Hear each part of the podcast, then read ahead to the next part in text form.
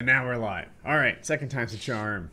Little graphics error, first time. Yeah, no worries. Painkiller Nearly, episode 52. Welcome, Kyle. Good to be here. How are you? I'm great. All right. So, I'm trying to think. We had a couple things you've been working on videos lately. You haven't done your shoot yet. Yeah, I worked last Trump. 3 or 4 days, I guess. Been running around. Trump? You want to talk about Trump? Trump is keeping up the crazy. I'm a little nervous because a lot of people listen to Painkiller Nearly a week delayed because they're not Patreons. By the way, if you want to get this right as it comes out, consider signing up for Patreon. It makes you sexy, and you get Painkiller Nearly early and in video. But I guess we'll talk about it anyway. So I watched this part of the debate live when Megyn Kelly said, "You've described women as like fat pigs, slob, something, something, something." I hope I have those two right. Mm-hmm. And he's like, "But only Rosie O'Donnell," and everybody loved it, right? Funny punchline, etc. It was a good comeback, and nobody voting in the Republican primaries is going to be pro Rosie O'Donnell, right? That's so it was like, I'm not insulting women, I'm insulting a woman, and I think he has a clever point on that. By the way, like Trump. I think he's a flawed guy, but I don't find him to be a woman hater or a misogynist or, you know, he just, you know, when he doesn't like a person, sometimes he insults their looks. People insult his hair. He must get 150,000 hair insults daily, right? He calls one fat person fat, and suddenly he hates women? No. If you want to make the case that he's not presidential, I can hear you there. If you want to make the case that, you know, that he draws out the long swords when the daggers are more appropriate, maybe I can hear that too. But the case that he hates women, I'm not buying it. So, do you want to jump in? Rush Limbaugh was talking about this today. He pointed out that Trump has a lot of women in like high-ranking positions in his companies, and you know he depends on women. He's got women on his board of directors in a lot of his bigger companies that he trusts women, and he's not a misogynist. He agreed with you, or you agree with him. Either way, he basically said Trump just doesn't take any shit. You know, when they go after Trump, he doesn't want to play those BS political games. They're like, yeah, it's all part of the game. They get to say this about me, and I'll say this about them. But he doesn't do that. He's just like, no. And he'll call them a name. He'll call them a pinhead or that's Bill O'Reilly. What does he call people? Trump will call someone stupid. Trump will call you ugly. That's the thing. Trump will attack your physical appearance. And when he does it to women, suddenly they've made it an anti-woman thing. But I feel like it's not. And then he said, I saw this tweet where he was speaking of a woman, and he said something like, "I guess that's what will happen to your brain when you're too ugly to date." Something like that. That's funny. So, now, Megyn Kelly asked him that question during the debates, and I thought he handled it okay, I guess.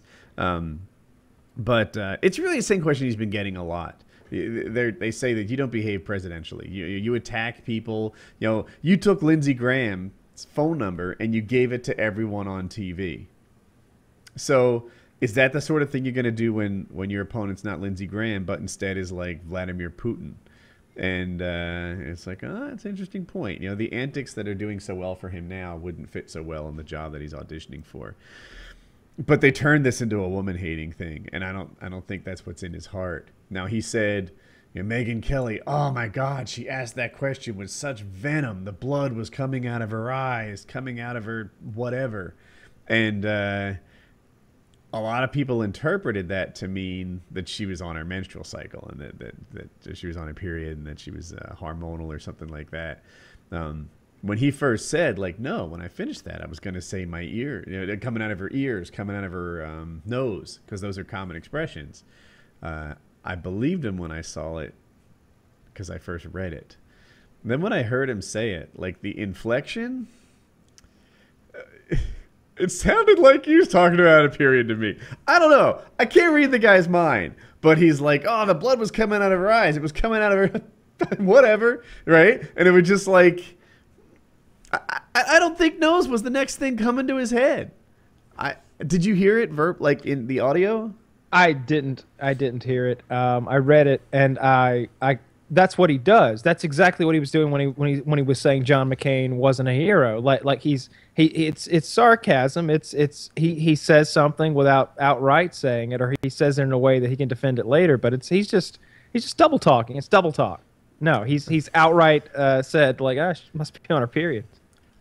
When he said I was talking about her ears and her nose, you should have let me finish. One, he stopped. It wasn't that he acts like he was interrupted. He was not interrupted. I 100% guarantee you, as an expert on interrupting, that's not what interrupting is. He kind of like caught himself, is what it sounded like to me.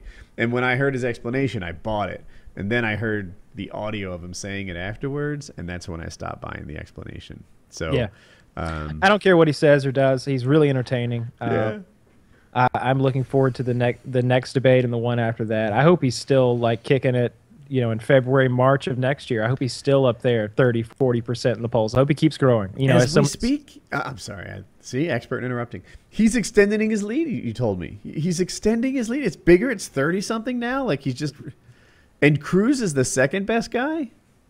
Yep. That's interesting, too. I watched Ted Cruz deal with somebody who was, like, trying to shout him down at a protest. And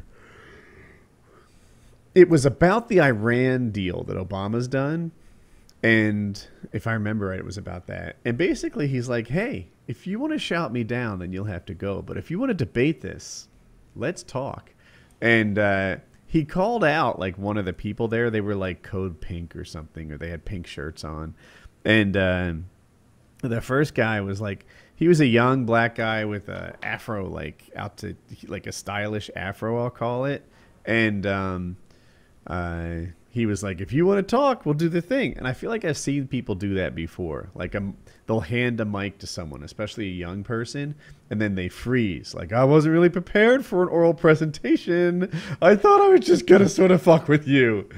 But they all said, like, no, let her speak instead. And then this woman, she was older than me. She was probably 50-something. And she tried to go toe-to-toe with Ted Cruz, and he handled it really, really well. And he expressed his points. And I feel like I don't know if I can trust Ted Cruz, but I feel like I learned a little more about the deal. You know, when Obama talks about it, he's mostly saying, like, we're giving them some money. And in exchange, they're going to, you know, let these inspectors in. They're going to take all the weaponized plutonium they have so far, and they're going to ship it out. They're going to do this. They're going to do that. And he really focuses on the concessions that they made. Ted Cruz really focuses on what we're giving them, and it's a lot of money, right? Like, it's not like we're giving them $1 million, or I think it's in the billions. Like, it's a lot. I may have my numbers wrong. I think it's well worth $250 billion if you actually get them to stop. Like what's another fucking war going to cost? It'll cost another trillion. It will. Yeah. Like I'm sure we could destroy the Iranians if we wanted to.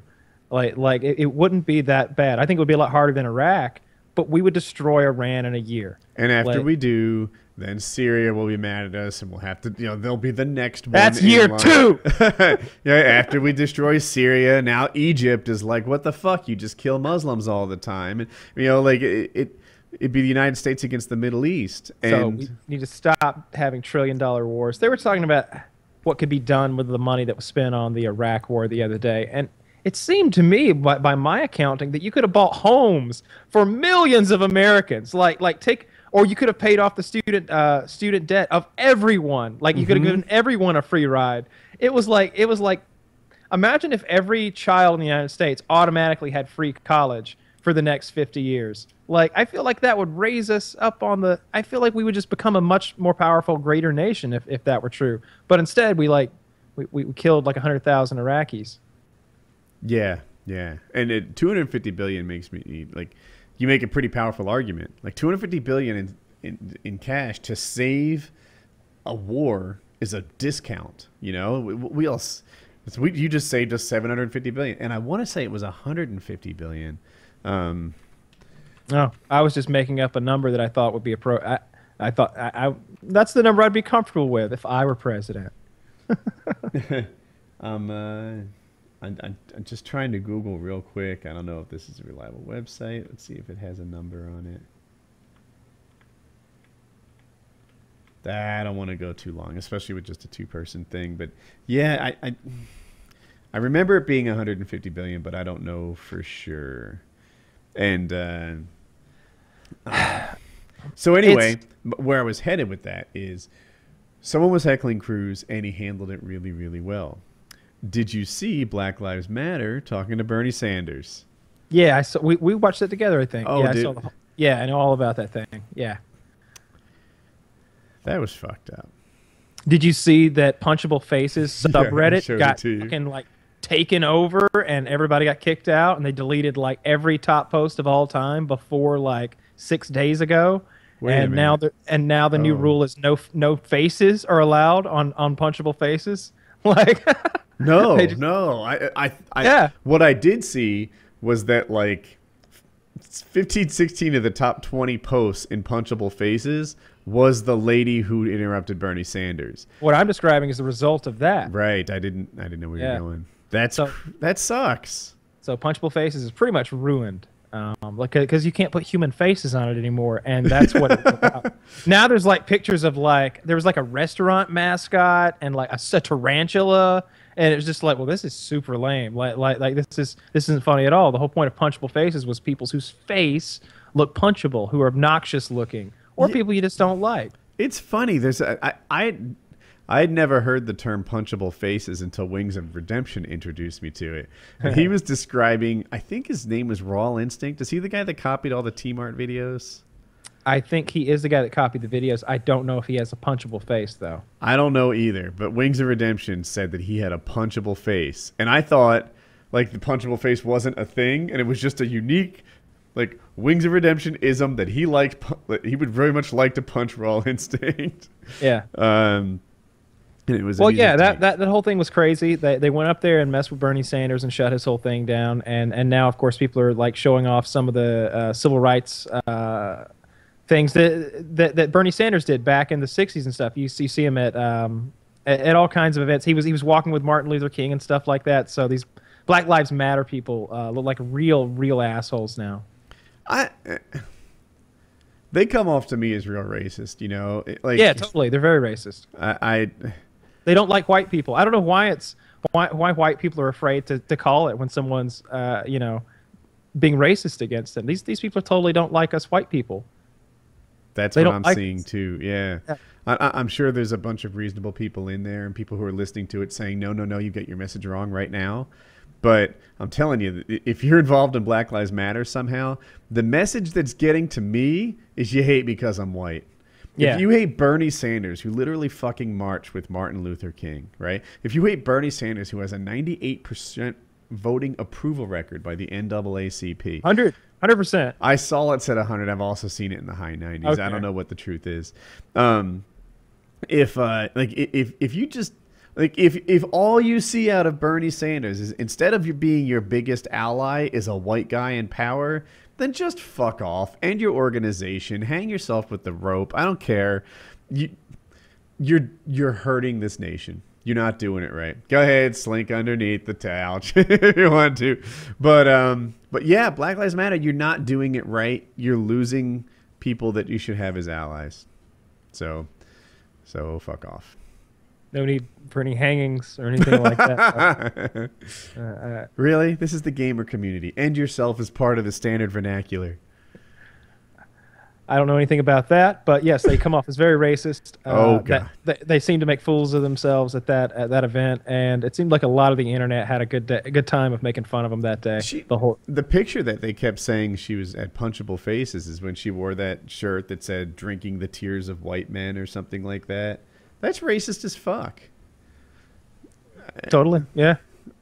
Like, I can't imagine a white person doing the reverse in a half measure, right? Like, it's crazy. I don't know. It's rare. It's very rare. It's rare. It happens, of course. But that white people are like outright like rambunctiously racist, like walking around with like super offensive t-shirts and stuff, or like, you know, those people are borderline skinheads at that point. And then there are just skinheads, like neo-Nazis and shit.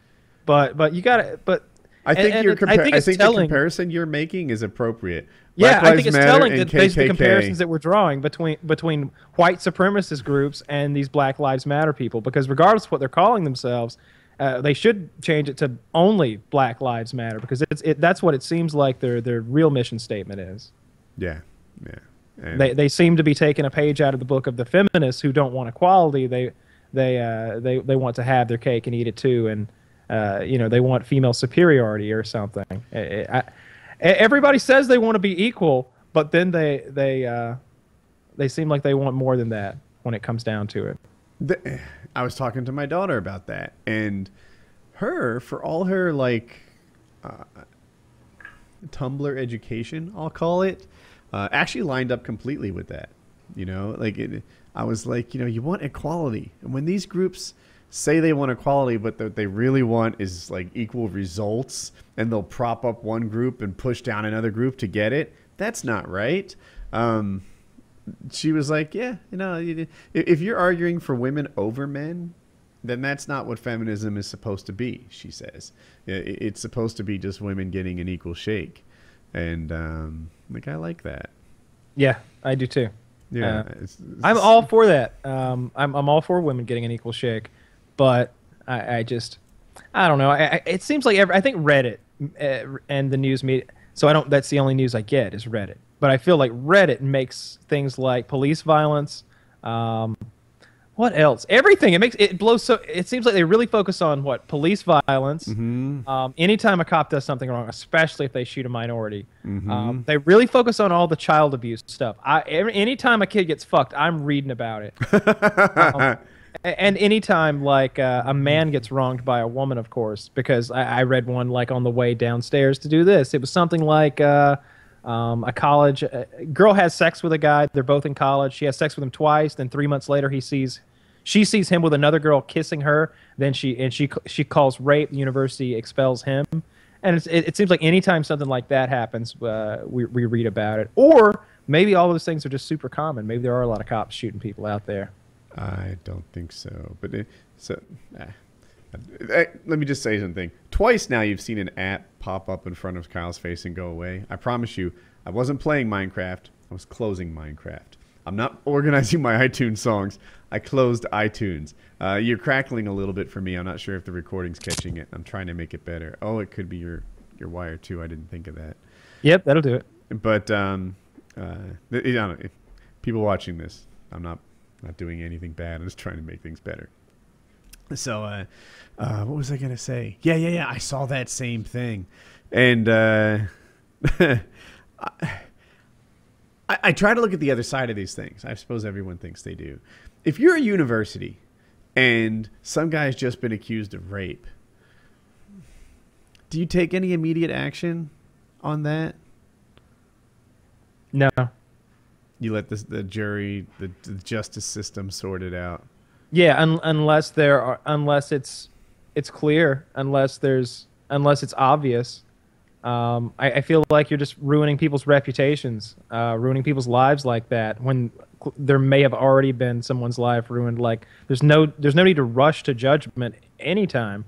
They should just let the police hash it out. Let the criminal justice system figure out what's what, and then go from there. There's situations where it's clear. What if there's if you feel like this guy's a hazard on campus?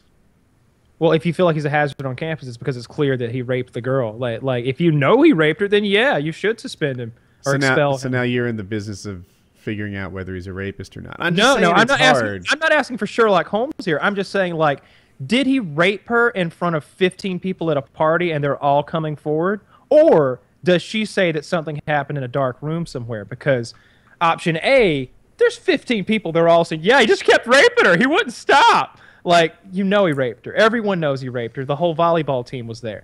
That's one case. You expel him then.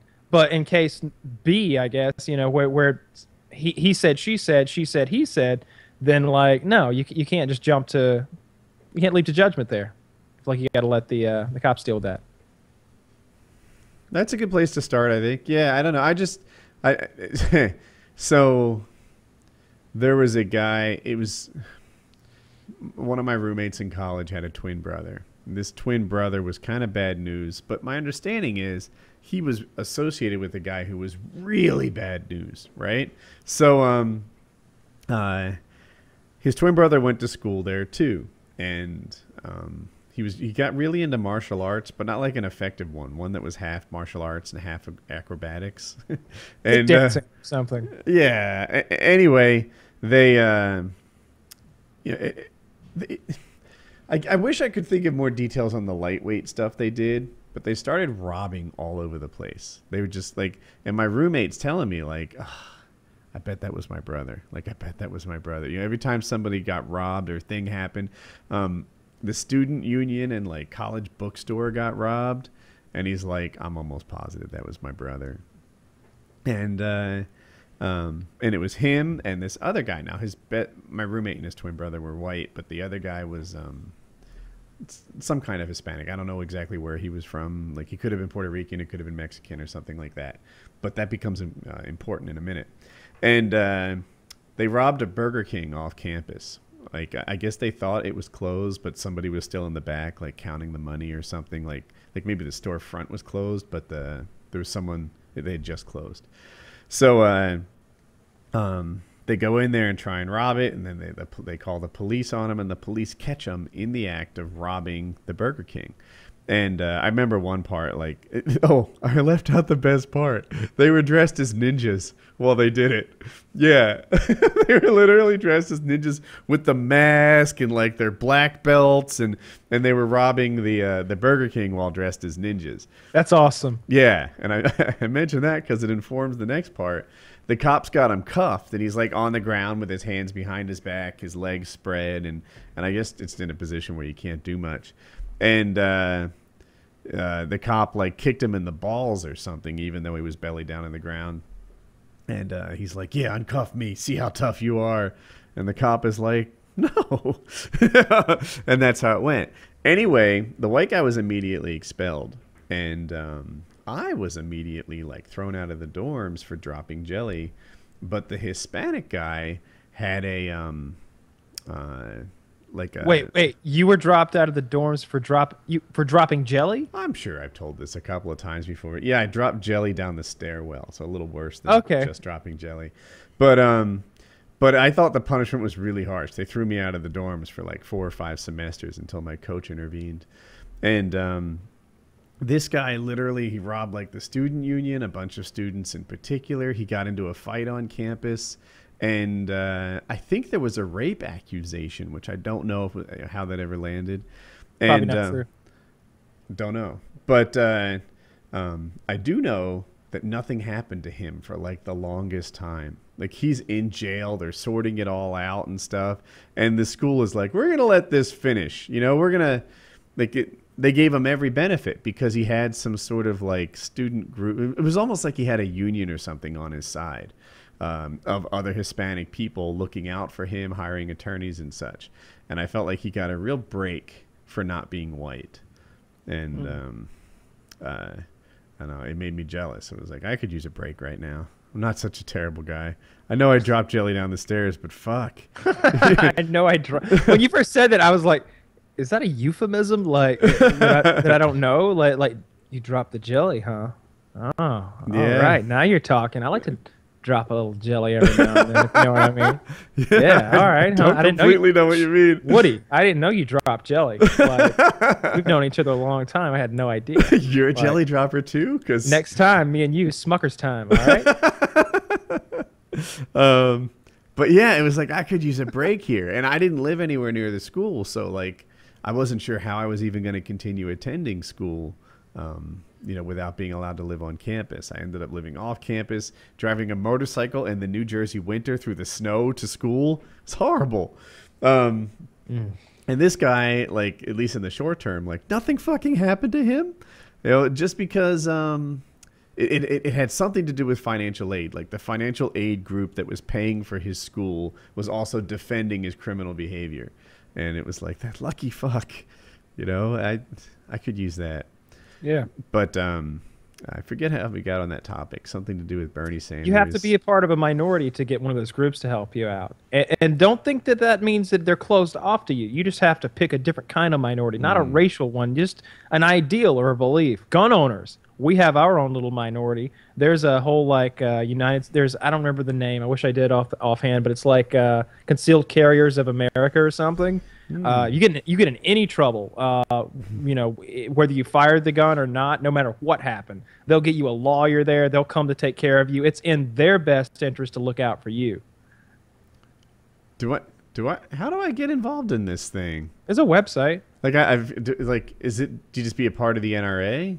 No, well, the NRA is a different thing. This is like like I said, I can't remember the exact name of it. It's like ConcealedCarriersOfAmerica.org or something like that. I might look at it. I just know the NRA has stuff. Like I was at a gun store, and the guy's guns had been recently stolen, and he's like, "It turns out, if you're a member of the NRA, you've got like gun insurance," and he was there starting to rebuild his collection. Now it wasn't great. Like they stole a handful of guns from him, and he had enough, I think, to buy one or two, but you know, getting a gun again. So yeah, I don't know. I'm not a member of the NRA. You probably are. In your position, you probably can't say one way or the other. But yeah, you are okay. Yeah. They're every so often they do a thing that makes me cautious about it. Like they might be more extreme than I am personally. They're not extreme enough for me, quite frankly. I'm also a member of another group called the Gun Owners of America. And that group is a no-holds-barred gun rights advocacy organization, as they call themselves. And they're not, the NRA is like, yeah, don't take our hunting rifles away. We want our handguns to protect ourselves in high-crime areas. The Gun Owners of America are like, we need silenced machine guns. We should all have them. They're my kind of gun rights organization. They don't pick and choose which guns. I'm sitting here thinking I can't name a thing I disagree. Like those two platforms, I'm in favor of all the things you said so far. Like I like that. I don't know what I don't like. Every now and then there's like a, I don't know, like they'll say, for example, that like, okay, this guy's mentally incompetent. He's been declared mentally incompetent by both his family and the state and like everyone around.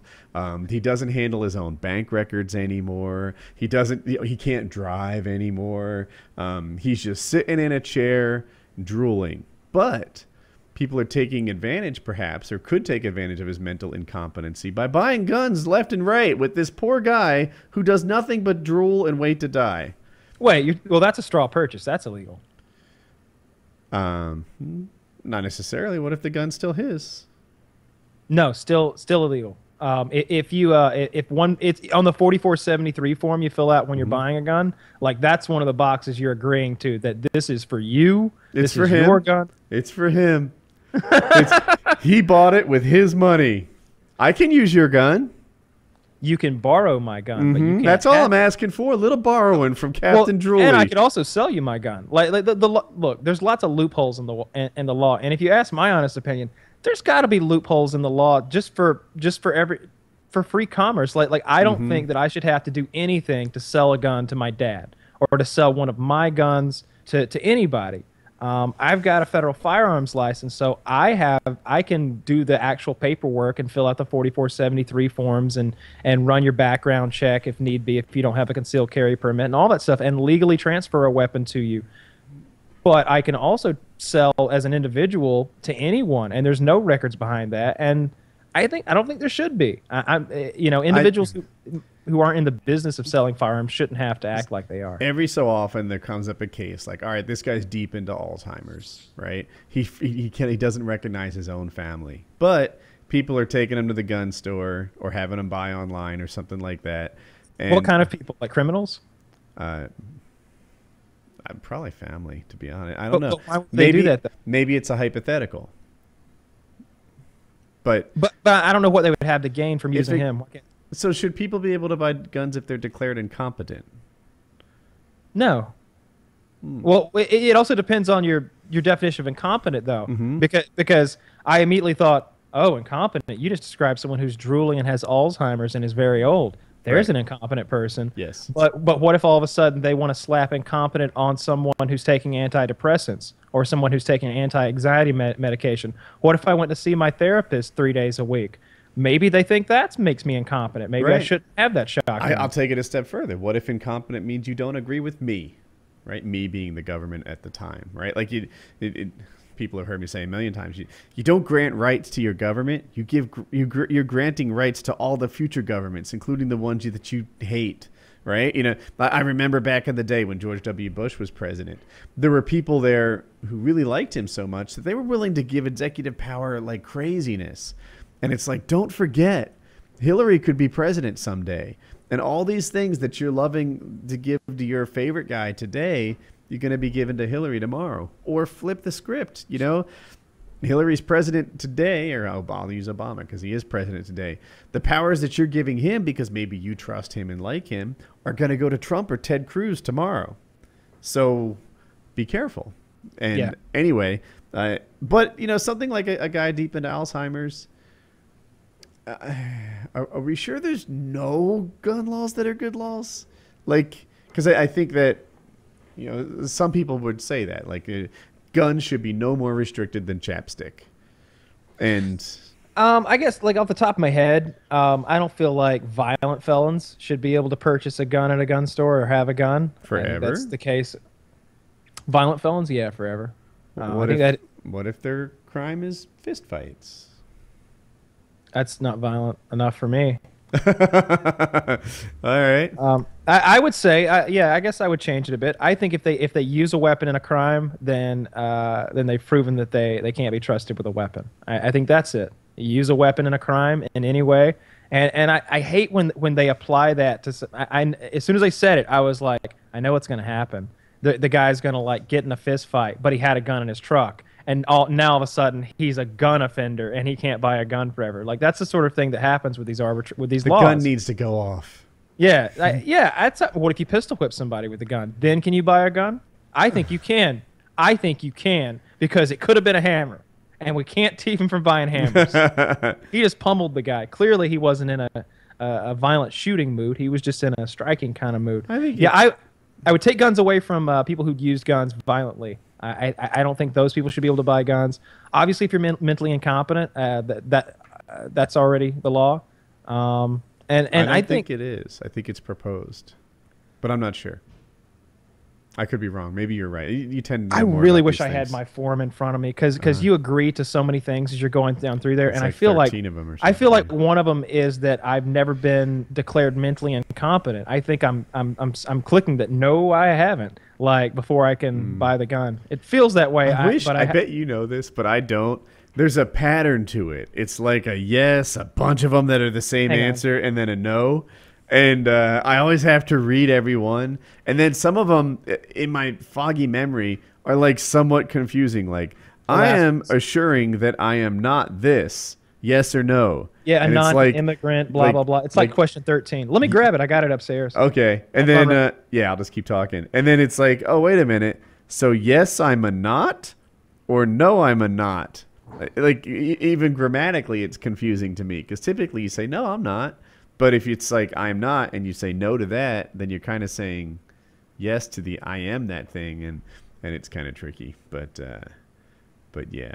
Oh, so while Kyle's not here, almost died yesterday. That's a thing.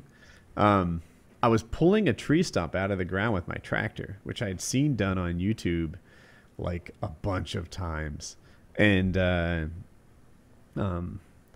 as I pulled it, it was cracking. So picture this. I've got a tractor, and I have a nylon strap used to pull cars out of the ground, and like it's stuck in the mud and stuff. And then the strap is around a tree stump.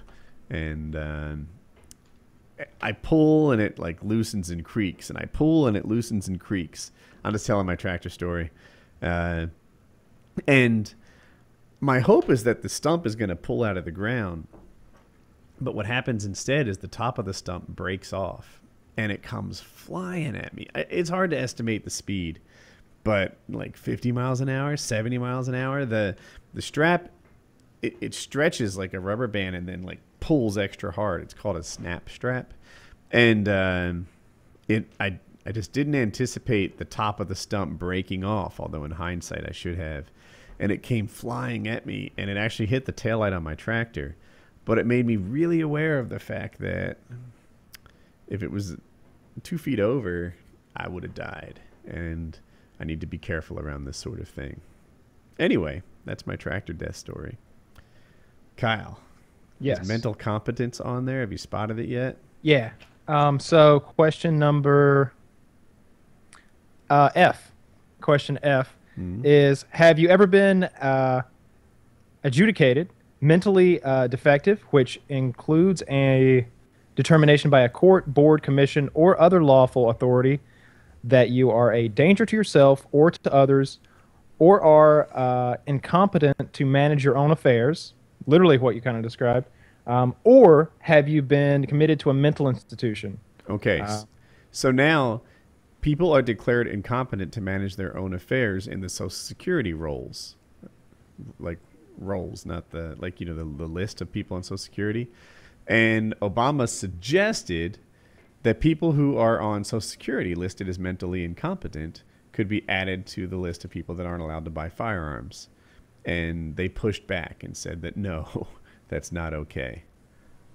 And I just wonder, like, sometimes, like, hey, if mentally incompetent's not okay, then can't we use our list of mentally incompetent people? Well, okay, so there's more instructions for these questions on the back here, on the part that I have to read. Okay. Okay. The part that, like, no customer ever reads. So here's the exception. Let's see. Wow. A determination by a court, board, commission, or other lawful authority that a person is a result marked subnormal, Jesus, subnormal intelligence. It literally says that here. Or mental illness, incompetency, condition, or disease. Is a danger to himself, blah, blah, blah, the mental capacity, contract or manage his own affairs, blah, blah, blah, stand trial, found guilty for reason of, okay, mental responsibility. I'm looking for the exception is what I'm looking for. Ah, here it is. A person who has been adjudicated as a mental defective or committed to a mental institution is not prohibited if the person has adjudicated. That's a word I've never read before. It's never been in front of me. Or committed by a department or agency of the federal government, such as the United States Department of Veteran Affairs. Yeah, they have to expunge your record for you to be able to get a gun if you've ever been found to be of subhuman intelligence or incompetent for some other reasons. And then there's a whole thing about restraining orders. If you've got a restraining order against you from a spouse, are you a U.S. citizen? Are you legally in the United States? The one you have trouble with is the one that you're not supposed to check at all if you're not. It doesn't apply to you. No, I swear. Is it like the first one, yes, or something? And then all the rest? First one's yes, and then all the rest are no. And then 12, you leave blank. I'd show it, but it's like literally filled out like with my information. Oh, yeah. So as you can, it's like all of my information. Yeah. So it's, like it's yes, a bunch of no's, and then a blank. And I think there might even be a question after the blank that you need to answer like no again to, but I'm not sure. Yeah. Yes, yeah, then a bunch of no's. And then blank. Oh, and then it starts getting to other stuff. Yeah. Yeah, I remember it's slightly different. I remember it being at the bottom of the page, too, but I don't know. Anyway, so, yeah, I don't know. Right now, what gun laws do we need? What gun laws do we need? Yeah, I feel like I'd need to know our current gun laws better before I start adding ones to it. Like, I would have said if you're mentally competent, that's a thing, and it turns out it's already a thing. I think it comes down to the how you define someone as being mentally incompetent. I think that's where the real issue is. And it's hard to get to understand that when you've got politicians on screen just screaming the extremes of each issue back at each other, and the truth is in the middle there that we just found that, oh, so it's really about how we define when someone's crazy and if they get crazy forever. Rachel Maddow said a thing. She's like, hot. She is. If people don't know her, she's the girl with she's like a pretty woman with glasses on MSNBC, and her stance is liberal. So one would assume she's anti-gun, although I'm not positive. She's like Tina Fey's hot older sister. So Anyway, she was like, look, we tried to find the facts around this particular issue. And she's like, and we're good at this. We do this for a living. Guns are one of the few things where you just can't find reliable facts.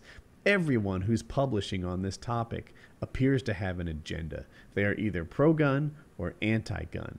And we're looking for the truth on this, and everything about this comes at you from a slant. And there is no reputable source. You know, she doesn't consider, like, say, the NRA to be reputable, and she doesn't consider, I'll make it up, you know, IHateGuns.com to be reputable either.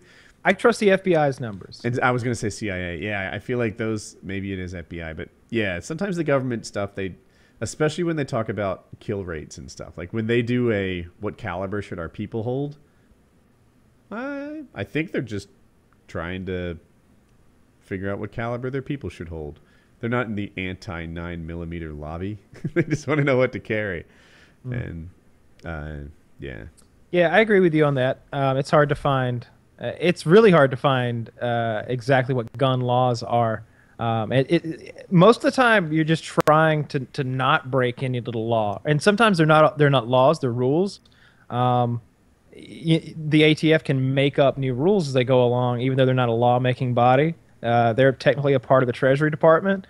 Irregardless, that's not a fucking word, and I hate people use it. Regardless, you have to follow those rules, or you get in big trouble.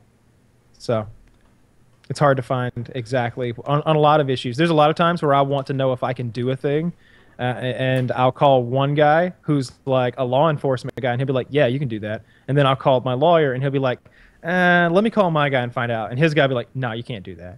And it's just like, well, what the fuck? Like, the law enforcement guy says I can. It's like, well, okay then. And he's like, well, no. What do you mean, okay then? Like, is it legal or not? Like, well, if he's not going to arrest you, then it's legal. No, that's not how this works. Like, I need to know. Yeah, yeah. Like if you were Supreme Court justice, what would you say? Like I want to know what's going to happen here. He might not be an asshole, but someone out there is. I need to make sure that even that guy has nothing on me. Yeah, I like to be in the position where, like, I could be rude to the police if I want to be. I don't want to be like in a gray area on anything. Am I being detained? My ducks have to be in a fucking row. If you're gonna get pulled over with half a dozen guns, your ducks have to be in a row. Even then, you're there on the side of the road for 45 minutes just for them to make sure that they're not stolen and that you're not Pablo Escobar or something. Yes, chupacabra. I don't know.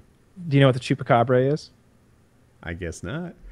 Chupacabra is the Mexican goat sucker. It's a like the Bigfoot or Loch Ness. It's sort of a. That's all I knew. That it was like the Mexican myth, like our Bigfoot or something.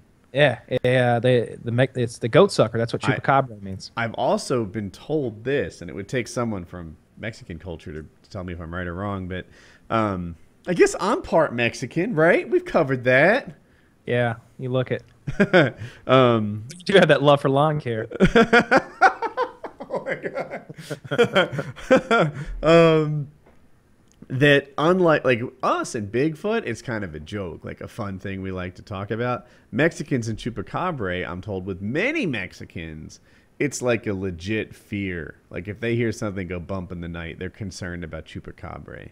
I don't know enough about Mexico to know if what I'm about to say is in any way accurate. Mm. But I feel like there are large swaths of Mexico where the people are very poor, very Catholic, very ignorant, and I could definitely believe that that would be true. Because I know people who have come from Mexico, and they talk about, like, no running water and stuff. Now, clearly, like, it's not like that in the bigger cities. Mm-hmm. But I think there are, like the worst places in the United States, rural areas like that, they still have plumbing like 99.9% of the time. I've never seen a real outhouse, and if I ever do, I won't stay there. Like I've never seen that shit, and I've been in some real backwoods areas of the South. Yeah. But I feel like you go down to Mexico, and you can find some outhouses. I saw a TV show where there were some Mexican people living in a trash dump.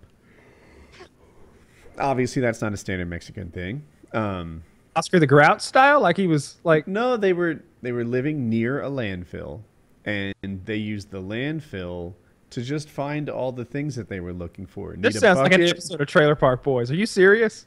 Yes, I'm 100% serious. Yeah, no, and it wasn't like I'm looking at it, and at first I was like, that's not a half bad idea, because there's a lot of good stuff that gets thrown away. You need, they're finding lumber and things and building shacks. I was going to say house, but that's totally not accurate.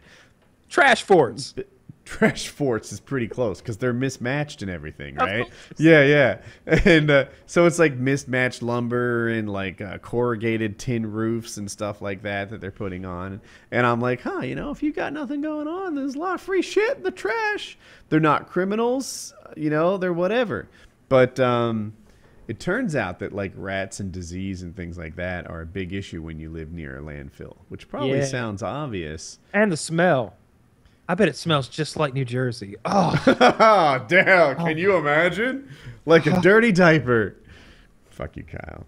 It's true. It's true. I need to take you back to Jersey. Take you where I grew up. Uh-huh. Smells of salt water. I would love to fly over Jersey. Could I do that sometime? Smells of salt water and suntan lotion where I'm from. It smells of brine and filth. And New York's trash. That's what New Jersey smells like. I'd like to go back to Ocean City. It just never seems to be like at the top of the list of things to do. It's like, yeah, we really should get back there. Or Grand Canyon. Like, yeah, there's Ocean City, New Jersey. I remember that. I'd like to surf there one more time. I even like know where the places go and such. Or, you know, there's whatever, Disney World. It just seems like New Jersey never gets us like drawn in. Yeah. You want to go to the beach? There's one 2 hours, or there's one that's like 12 hours. That's hard. That makes sense. Yeah. And New Jersey, you don't think of it as such, but the bottom half of it is a peninsula, which makes the drive really crappy to like drive halfway up the state and then back down again. I'm thinking about camping this weekend out in the place where I'm thinking about doing the survival thing. I'm thinking about going out there. Mm-hmm. I've still got to find our actual campsite, because like I was saying before the show, like I want to know the exact spot, like plot it on my GPS, and that way we can just make a beeline for it. Do you need a tent? Excuse me? I'm sorry, I was yawning. Do you need a tent? No, I was thinking of taking just I was thinking of doing a mini survival trip, basically, kind of testing the waters. I was going to take my hammock. I got a hammock, and you like zip yourself up in it like a banana, and you've got like a mesh separating you so the mosquitoes can't get in and stuff. So I might do that. It depends how tired I am from Thursday. Thursday's going to be a long day. Are you doing... Can I? We're filming. Yeah, we're filming Thursday. That's what I was going to say. You're filming. You aspire to get 2 videos in one day shot? Yeah, as long as both guns work, we shouldn't have a problem. I've already got the target set. Got another day of setup tomorrow. But we're shooting a Canon, and I'm shooting a 458 SOCOM rifle. And I've got some specialty ammo for it. Are you shooting... like lots of buck from the cannon, or a big like cannonball? I've got 3 different loads for it. I think I got like 15 solid projectiles. I've got a load of buckshot, 2 pounds, and birdshot, 2 pounds. How does the buckshot work? Like without telling me, this is what I would do. Assuming it's like all the other cannons I know, you stuff like the explosive in there, then a wad, then the projectile on the other side of the wad, I would guess. And my projectile would be like buckshot in pantyhose, thinking that it would explode as it left the barrel. Yeah, I honestly don't know. Okay. I was kind of thinking that myself. What you said probably works. You know, maybe I was thinking of maybe in a little sack or a bag, or maybe just poured down in there with a little cap on the top. I don't know how it works, so we'll see. Yeah, if the cap would be, because my problem with pouring it in there.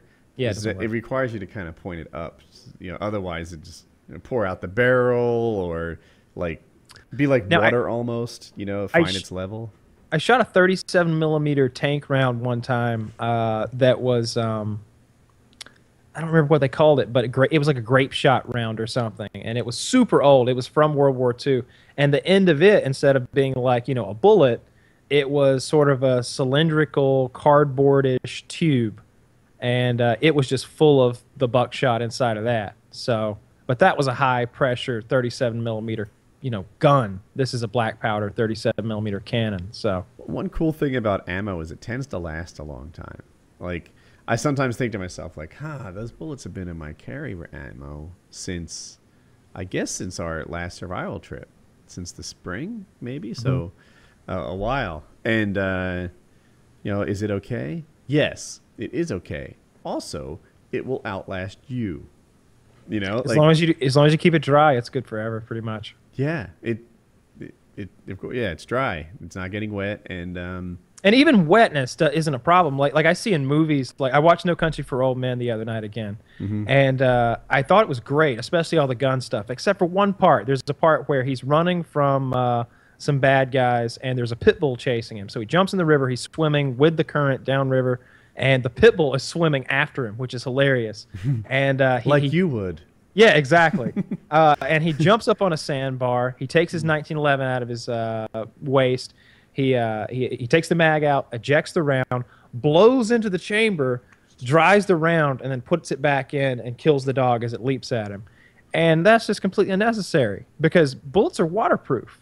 Like water won't get into them. You could corrode the primer and rust the round, and it's one or two things. Either the primer will fail and you'll get nothing when you pull the trigger, or the round will be so rusty that it gets stuck in the magazine before it gets... Yeah. For people who don't know, in the back of a bullet is a little circle thing typically, and that's called the primer. And when you hit it, it sparks, it ignites the gunpowder, and shoots the bullet. Tell me if I got anything wrong. No, you're right. Yep. And so yeah, like getting bullets wet or guns wet, like you can take a gun and dunk it in the water and then pull it out and dry it a bit and shoot. Like you don't have to dry it. Water's not a... You do want to make sure, at least with some guns, that it's not currently filled with water. Like that can be a problem because like for example, the bullet, if the barrel's filled with water, then the barrel might get damaged when you try to shoot a bullet out of it really quickly. The barrel's filled with water, then it's going to explode. Well, so you probably have more knowledge and experience on this with me. If a shotgun's filled with water, it's going to explode like a cartoon, possibly, or out the side or whatever. See, I've also seen AK shot underwater, completely submerged underwater. You know, it's a thing they do, right? That's a thick-walled barrel, though. A shotgun has a thin-walled barrel. It's really... if it were underwater and you fired it, I can't imagine what would happen.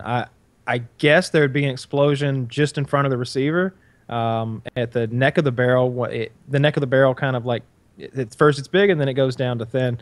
I would imagine it would happen right there, like immediately, because the water's up to the, the front of the shell, I guess, in the barrel. But if you just stick the barrel in the water, then it sort of, it compresses that air until it can't anymore, and it tries to push the water out of the way. But this thing's moving at 1,300 feet per second, so the water can't move that fast. Pressure builds up, and then it banana peels back, like you described. Or I've seen crazy shit happen. Like there was this demonstration where a 20 gauge round had actually accidentally been put in a 12 gauge, and it slips down the barrel, and then it gets lodged about halfway down. So then a 12 gauge is placed in behind that. The gun is closed and fired, and the 12 gauge round sets off the 20 gauge round, and there's an explosion mid barrel, and the combined explosion and the pressure from the 12 gauge makes the barrel snap back at the person. So it's like boom, and then the barrel comes back. So you don't want that. That's why I saw someone comment that we should get some 20 gauges for a potential like Argentina bird shoot. And like, oh, I did see that. Yeah, yeah, yeah. 20 gauge. First of all, 20 gauges is for pussies and women. Like no man should have a 20 gauge. I've never shot a 20 gauge, but I have shot. I've had days where I probably shot 100 rounds out of a 12. And we're talking about 3,000 rounds. I was like, maybe 20 is smart. I don't know. Well, the thing is, the reason is this. So a 12 gauge is super versatile. It's the most popular for a reason. You can load it down to, you can have 7/8 of an ounce of shot coming out of it. And that's super low recoil. Or you can go all the way up to like, I don't know, with 3.5-inch magnum shells, like over 1.5 ounces, like approaching 2 ounces probably. I don't have a 3.5-inch loader or anything. I don't buy that expensive ammo. But you can go really low or really high is what I'm saying with a 12 gauge. With a 20 gauge, you're just limiting yourself. Like you want as much power as you can get, and then scale the shell down, not the gun. Okay. All right, so if you're a child, enjoy your 20 gauge. Although when I was 7, I had a 12. Well, I'm sure, like if you're 5 or something, you might have liked a 20. When you were an infant, perhaps learning to crawl, you were still at 12, probably. That. Dad wouldn't own a 20 gauge. And there, so there's a 12 gauge. I can see like gauge. Little Kyle on a swing, right? Bam! Sweet Home Alabama. The funny thing is, like, for the longest time, I couldn't shoulder my dad's guns. I never had a youth model gun. So I would put the stock under my arm. Like, I would put it in here and bring my head down so that as a, you know, a 7-year-old, I could shoot a full-size 870, because if I did it like this, like you're supposed to, there's just no way. This wouldn't work. But yeah, I don't like 20 gauges. They make a 12 gauge, a 16 gauge, a 20 gauge, a 28 gauge, and a 410, which I don't recall what the gauge is on a 410, but it's easier to say 410 than... Yeah, I was... You went quiet when you moved the mic there. But was that a joke, or are you quiet? I think you're talking with me. Yeah, that was a joke. Yeah. Yes. Yeah. I was thinking of getting Colin a cricket, which, if people don't know, is a single fire 22. I like the idea of single fire because I know when it's empty. Like, it's a nice way to monitor. Like, I load the bullets. It's easy to keep track, as opposed to like a 10-22, where I don't know. It requires that next level of discipline. You know, like things. How many? I don't know how many rounds go into 10-22, but I'll say 15 or 20 or 30 or something, and. Oh. It's a lot to count. Like, you know, is this thing empty? I don't know. Yeah, I've got that cricket. If you want a pink one, I got one you can have. I don't think I'll. It's so accurate. It's very, very surprisingly accurate. I was shooting that thing at like 60, 70 yards, something like that, and we were doing this game. Yeah, well, you don't have a choice. And we were kind of doing a drill where you just kind of like reactively shoot at targets at 60 yards that are about this big. Mm-hmm. And it was really impressive I mean, it hits them. I can hit them. We were shooting paint cans at 50. I don't know if my memory's better than my reality. I feel like my Henry's halfway there. Like that lever action. Seemed really totally, accurate. Yeah. But I felt like I shot even better with your... I don't know what it is. I'm going to call it a no-name 22 single shot that you've just had forever. Oh, that was my great-grandfather's 22. I don't remember the name. It's like a Winchester something or another single shot. It was black with no sights. It was dark out. It did have no sights, though. No sights, by the way. Not even iron sights. You just look down a barrel and kind of instinctively aim it. And I was hitting everything with that. You know? Yeah, that gun's... I don't know, 60 years old, 70 years old, maybe. I liked it so much. I made a habit of hunting Gunbroker for one in that class. Like I want to beat up single shot 22. You know, like that's what I'm looking for. That cricket's the way to go. I just wish it were a little bit longer. Yeah, I mean, it's a child's gun, and I can shoot it, but it's not comfortable exactly. Mm-hmm. I saw 22 Plinkster did a couple videos, or at least one I saw with a cricket. And he's big, though. I think he's like 6'4", and it looked really ridiculous. Like people don't know 22 Plinkster. He's a gun guy, but he's really tall and thin. And him and a child's gun just looked like a mismatch. Yeah, that's a cool little gun, though. It was cheap as hell, too. Like $100, I think. Or wasn't less. Much. Yeah, like I've got 60-something in my head, but I can't yeah, like they're really inexpensive. Yeah, it's a cool gun for a kid, and like I said, it's super, super fucking accurate. I've killed a bunch of birds with it. You shoot a 22 in the air, you got to worry where the bullet falls, right? Or no? I don't know. It depends on the angle you're shooting at, because straight up's fine, and I feel like some minor deviations of straight up like this are fine, but 45-degree angle is certainly no good, and the bullet goes like 7 miles, I think I read on the back of the package. You know, I'm sure if you shoot it at a 45-degree angle, the thing's going 1,000 feet per second. It'll get out of there pretty fast. So it shouldn't be shooting at the horizon. If I'm shooting birds in a tree, I'll usually try to get right under them, or, you know, make sure that the bullet's going into some more trees behind it or something. Mm-hmm. But I don't shoot at the horizon.